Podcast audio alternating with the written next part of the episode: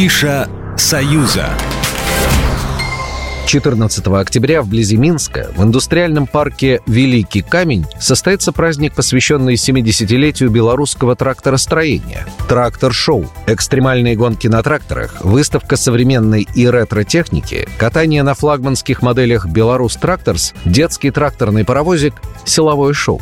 Вход на мероприятие свободный. Мероприятие «Трактор-шоу» организовано Минским тракторным заводом в честь особенной круглой даты. Прошло ровно 70 лет с момента выпуска первого серийного трактора полностью белорусского производства.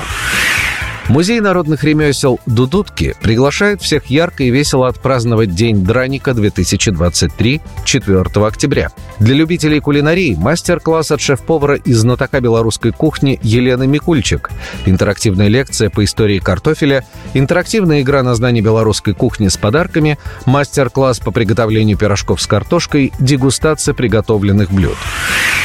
Зиверт – настоящая звезда, которая одним своим появлением взрывает танцпол, а радиоротации шатаются от ее треков. Не пропустите концерт самой яркой звезды поп-музыки, которая выступит с песнями «Не болей», «Зеленые волны», «Три дня любви», «Шарик», «Кредо» и другими хитами, которые навсегда поселились в сердцах миллионов слушателей. 28 октября в Минском дворце спорта.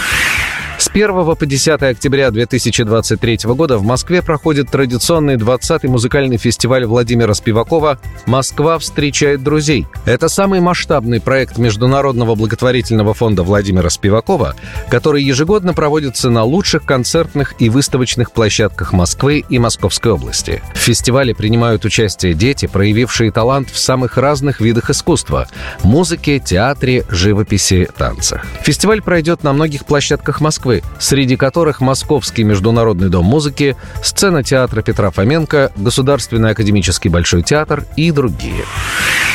Фестиваль «Осень в Швейцарии» возвращается в Нижний Новгород в третий раз. Название звучит необычно, причем тут Швейцария. Но все дело в одноименном Нижегородском парке, где и соберутся джазисты. Традиционно вход будет свободным. Помимо концертов, гостей ждут различные мастер-классы.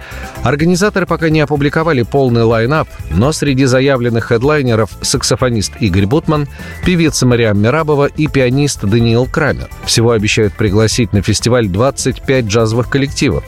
В Нижнем Новгороде и его окрестностях море интересных мест. Можно совместить фестиваль с достопримечательностями города, отобедать в местных кафе и ресторанчиках и посмотреть на нижегородский стрит-арт. Программа произведена по заказу телерадиовещательной организации Союзного государства. Афиша «Союза».